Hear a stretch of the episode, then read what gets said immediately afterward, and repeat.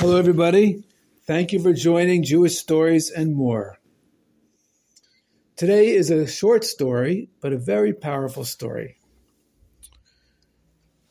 In Crown Heights, Brooklyn, which is the neighborhood in which 770 is located, the headquarters of Chabad, world headquarters, many of the students in the yeshiva go out on Shabbos to speak in the local shuls, shuls in Crown Heights or shuls out of Crown Heights.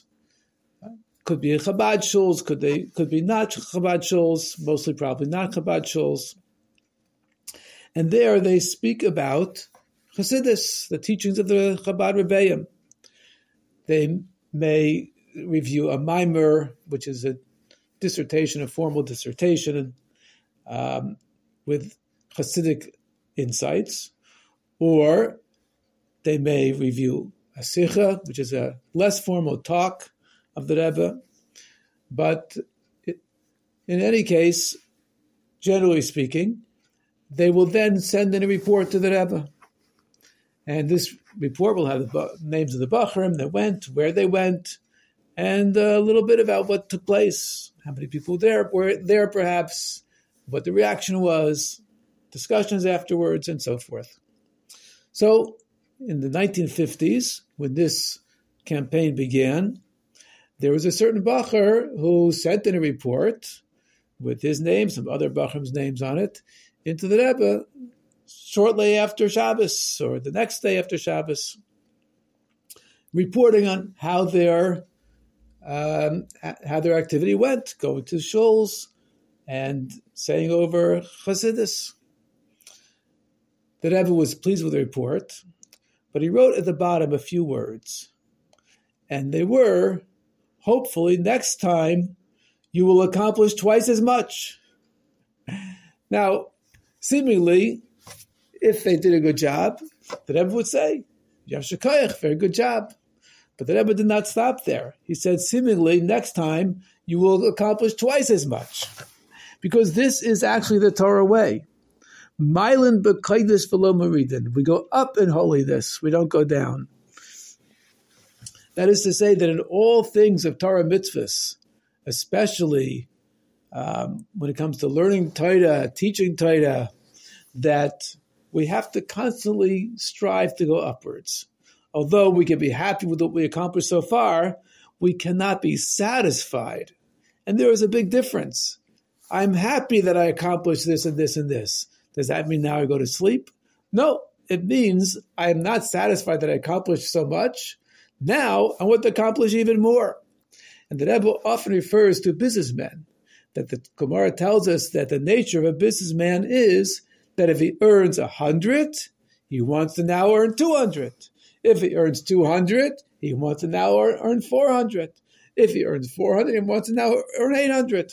And this is the way business works businesses are constantly trying to build bigger and more and more customers and taking more money and so forth. That's the normal way of a business. And Torah is our business, and mitzvahs is our business. And therefore, it's very important to be happy with what we accomplished, but never satisfied. Because serving Hashem is something which is infinite, Hashem is infinite, and therefore serving Hashem is infinite. And no matter how much we accomplish, we can, and therefore we must, always accomplish more. And this will certainly bring the Geula quicker. Now that we've accomplished a lot in learning about Mashiach and Geula, it's time to learn even more. And therefore, I'd like to share with you the beginning, at least, of the third halacha in Perek Yud Aleph, of Hilchos Melachim Milchoseihem. And these last two chapters of the Rambam are sometimes called Hilchos Mashiach or Hilchos Melech Mashiach because that's their topic. The last two chapters of the Rambam's great work, Mishnah which includes all of Torah Shabbat in an organized way, topic by topic, with Rambam giving Piskei Dinim, explain, explaining his opinion, um, ends off with these two chapters about Mashiach and Geula. And it begins as follows. A person should not think that Melech HaMashiach has to do miracles and wonders or bring in, create new things in the world or B'chaya Mesim to bring the dead back to life and similar things, which is what unlearned people think. People who the Rambam calls foolish. People think that oh, Mashiach has to do all sorts of wonders. No, Mashiach, uh, the Rambam says it's not true.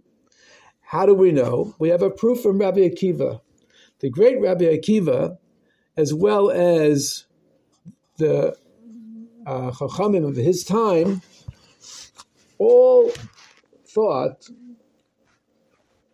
or at least the great majority of them, but the Rambam actually used the expression all of them, um, all thought that Bar Kochva or Bar Chaziva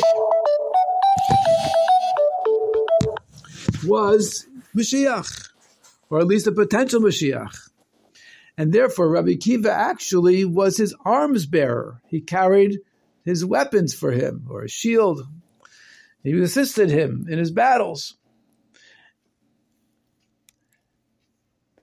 And later on, when Bar Kokhba was killed because of his sins, okay, then they saw that he wasn't Mashiach. But Rabbi Akiva is never criticized for thinking that he could have been Mashiach because he was from Beis David and he was great in Torah and he was trying to repair the Jewish people and he was trying, that is, bring them close to the Torah mitzvahs, and he was trying to fight the battles of Hashem, which in that time was against the Romans. He thought he, he fought a three year long battle trying to rebel against the Roman Empire, which had conquered Eretz Israel at that time. And therefore, Akiva and the Chachamim of that time thought that he was Mashiach, or at least a, a, a possible Mashiach, until his his ending, which of course then they realized he was not Mashiach. But it's very possible that they, he could have been, although he never had to do any miracles. They never asked him, do these miracles and then we'll know that you're Mashiach. No, not at all. Mashiach has to do certain things, such as those that we mentioned, but does not have to make miracles. And the Rambam says the main thing is that Torah and mitzvahs are forever. They do not change. And therefore, if a person comes along and says, I qualify as Mashiach, and I'm just going to add one more mitzvah, we know that he's a false Mashiach. Or if he comes along and says, Look at all these miracles I can do, I'm just going to take away one mitzvah. I'm going to say that this mitzvah is not relevant anymore. We know that's a false Mashiach. Mashiach is a person who strengthens Torah and mitzvahs. And by us strengthening Torah mitzvahs ourselves, this will help bring Mashiach, who will, of course, complete the job.